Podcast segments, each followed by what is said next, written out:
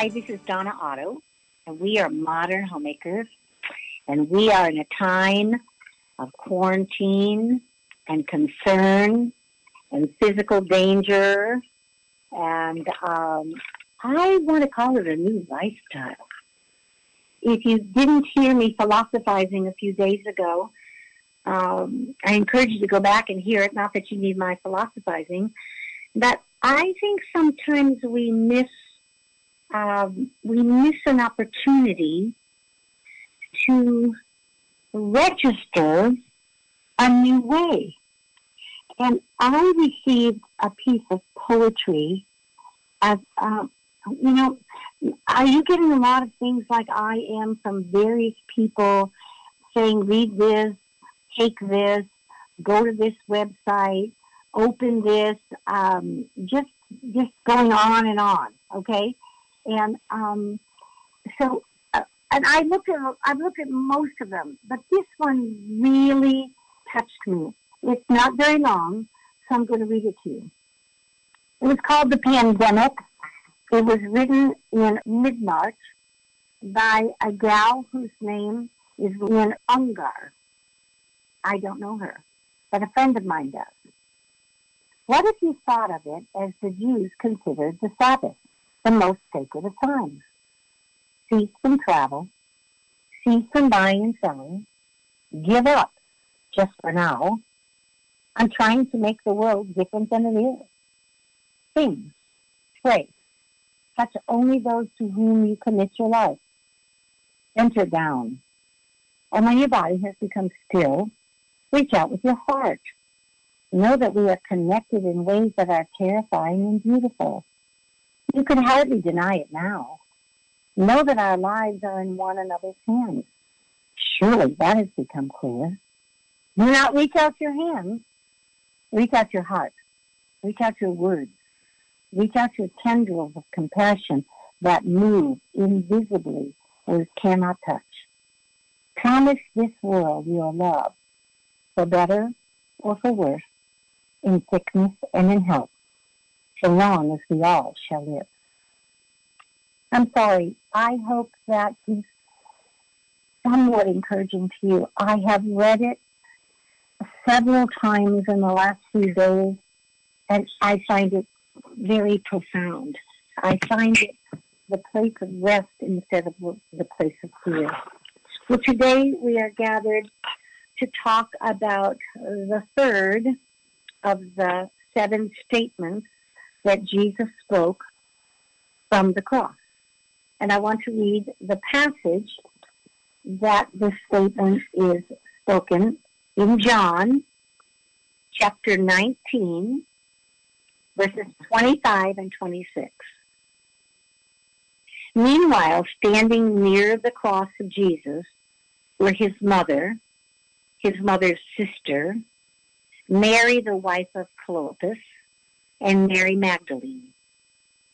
When Jesus saw his mother and the disciple whom he loved standing beside her, he said to his mother, Woman, here is your son. Then he said to the disciple, Here is your mother. And from that hour, the disciples took her into his home. Oh, motherhood. Not just Mary's motherhood, but our own motherhood. Many of us who are part of modern homemakers are mothers. Some of us are mothers and grandmothers. Some of us have one child, some of us have nine children. We are mothers. And some of us have no children, but we have been the mothers of the hearts of those who God has put before us. Mary is the mother of God, the mother of Jesus. Mary didn't ask for this. She didn't get in the position where she couldn't wait to bear a child. She wasn't even married, and an angel spoke to her. And she said, Be it done unto me. And then many things that happened to her in those early months, in the early years of Jesus' life, from the encounter with Simeon and Anna at the temple, to Jesus' temple experience, to the first miracle of the wedding of Canaan, we see the mother of Jesus. And we see her holding forth in many different ways. When I think about motherhood and I think about motherhood in the scripture, and many mothers come to me. Hannah, Hannah who longed for a child, and Hannah's situation and how God gave her a child. I think of so many people I know personally who tried so hard to have a child. Some of them may have wanted children more than they wanted their husbands.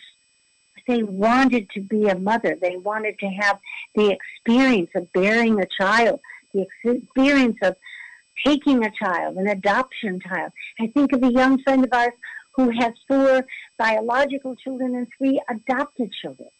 Her mothering experience ranges from right now four years old to 22 years old. One who is married, one who is in college, one who is graduating from high school, and one who hasn't started school yet. I mean, motherhood is so all encompassing. But, you know, I don't know anyone.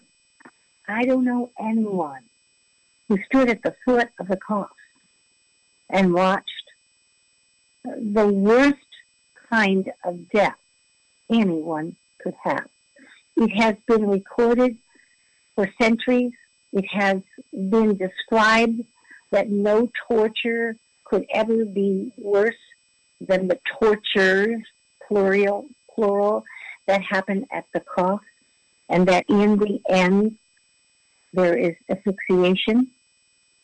These words that Jesus speaks, woman, behold thy son. Behold thy mother, he says to John. This is what the, was going on. The soldiers, meanwhile, were standing near the cross.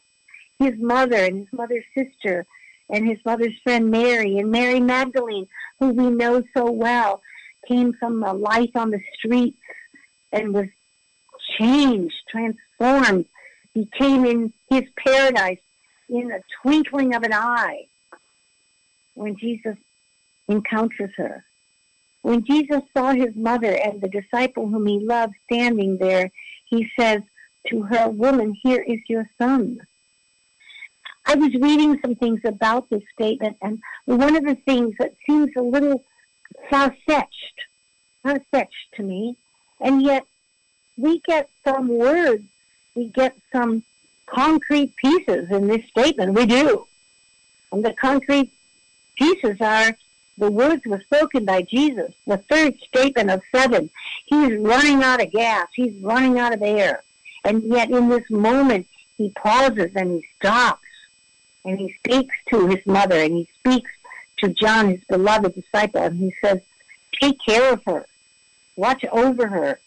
Now, now, these days, caring for your mother and father, honoring your mother and father, he was a very good Jew.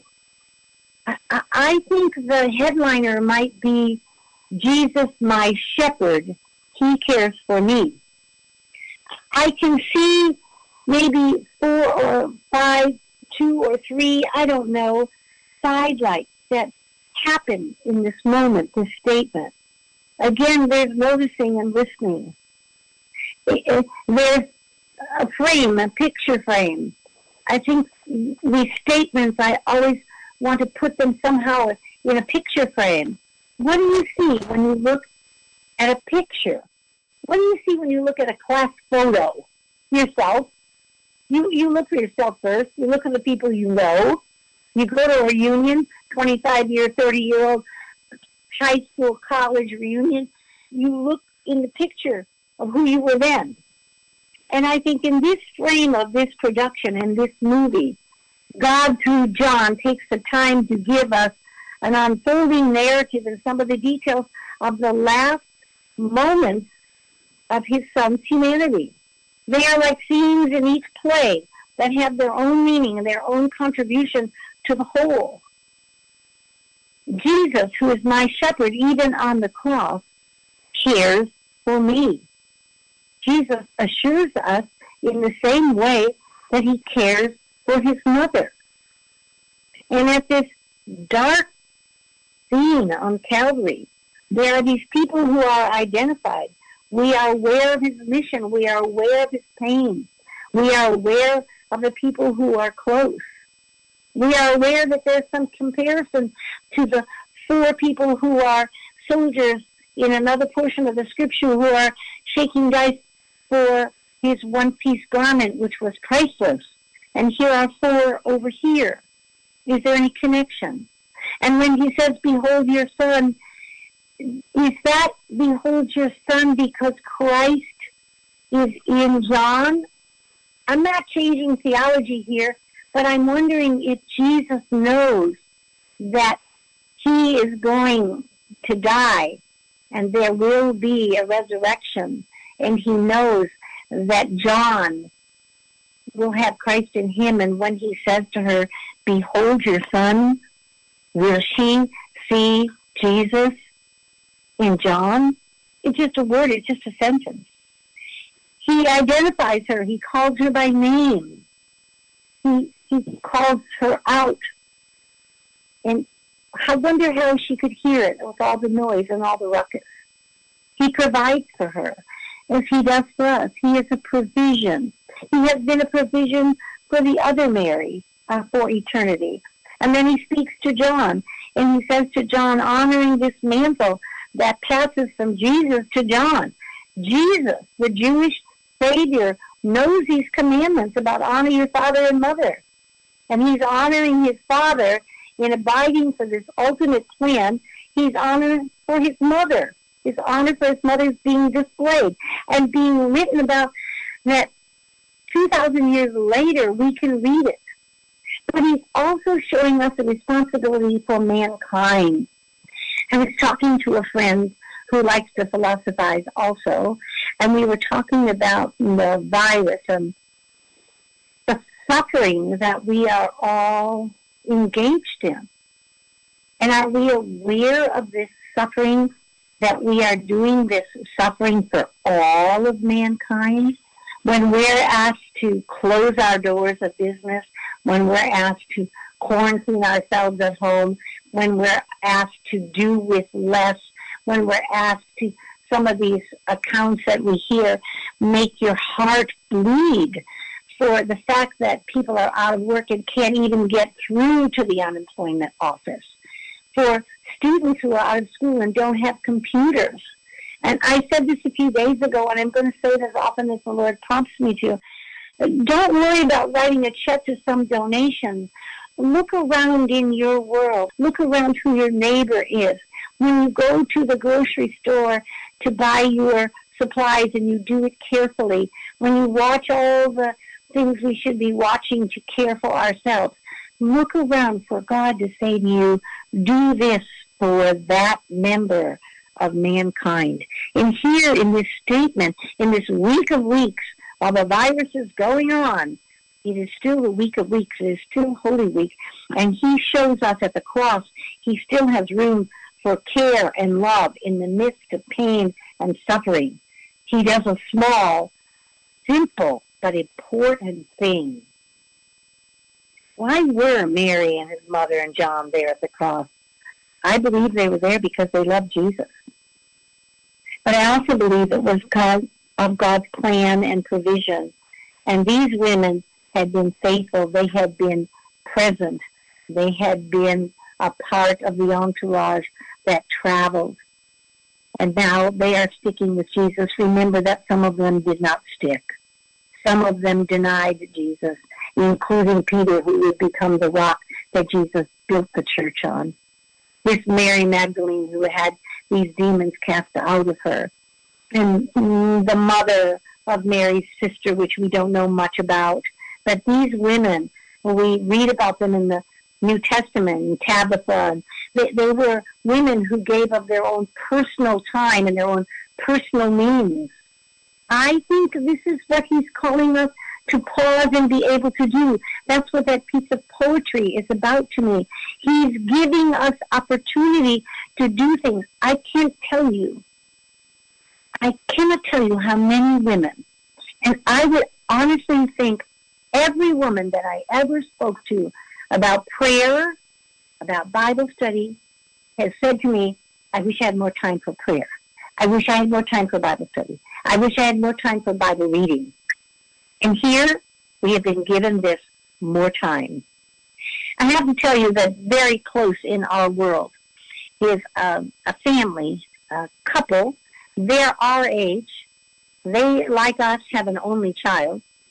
And about hmm, 35 years ago, they went to help a young man who needed help, who was in a hard way.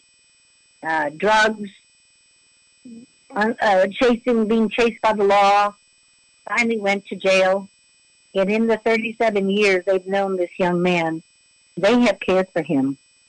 They have been his family. Jesus creates family among those who love him.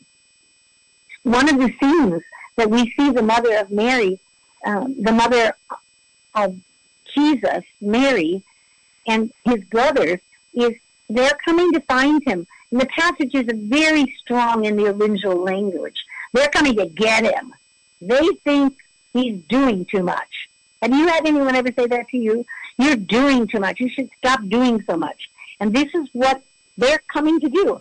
And what does Jesus say when someone knocks on the door or calls out the choir and says, Jesus, your mother and brothers are here? What does Jesus say? Uh, it's one of those times when I think it almost sounds like a sarcastic Jesus. He says, Who are my mother and my brothers? Pause. And then he says, Those who do the will of God. What does that mean? I've said this for years. You, those of you who have, like I have had all my life, a mother, a father, a brother who chose not to follow Christ. Who's been my family? Well, they are my biological family, and I care for them. I, I engage with them. But who is my family? I have been given many family members who have loved me. God created new families in my life, created me to love people who who live in my world. I have a young woman who lives in my world very close to me, whose family live on another continent. I'm not her mother, but she is a part of my family, and I care for her like she was my daughter. These words of Jesus show us that Christ is a mystery and family is a mystery. And today you will be with, par- with me in paradise. And when Jesus saw his mother and the disciples, he saw in his humanity, not in his observation, but care. Care for women, care for John, care for women who have been traveling. Out of his deep love, he provides for his mother. He uses this opportunity to provide. He does not say Mary or mother, but as a rabbi would say, in direction he is giving to his mother, a rabbi, a teacher, a leader, he says, Woman, behold your son. And I thought, oh, that's so interesting because that's what he says at the woman to Mary at the wedding. Woman, it is not my time. So he wears this role with her as God and teacher, but also as son, literally. And now we see that in this provision, history records that literally that day, Mary went home to be with John for the remainder of her life. I don't know.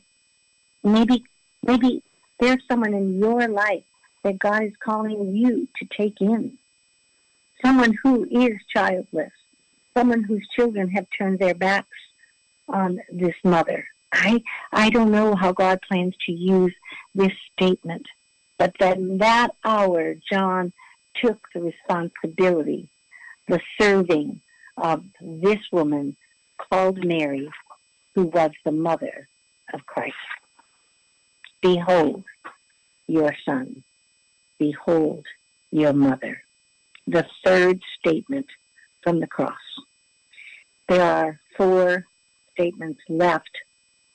I begin to feel, as I hope you feel, the exhaustion what it will take for him to say the remaining words that he plans to say. As he gives his life on the cross. The words are all written on the front page of our website and their passages.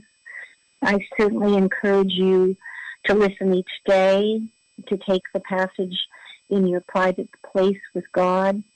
If you are a mother or a father or the leader of a family or the leader of a group, perhaps it's a passage you would read. Perhaps you would read this passage meditatively, not just contextually. I pray that I have given you some thoughts that will encourage you on this day in the week of weeks, Holy Week 2020. Remember the common begin and the uncommon finish. Go out and make it an uncommon day of caring for someone during this crisis of the virus.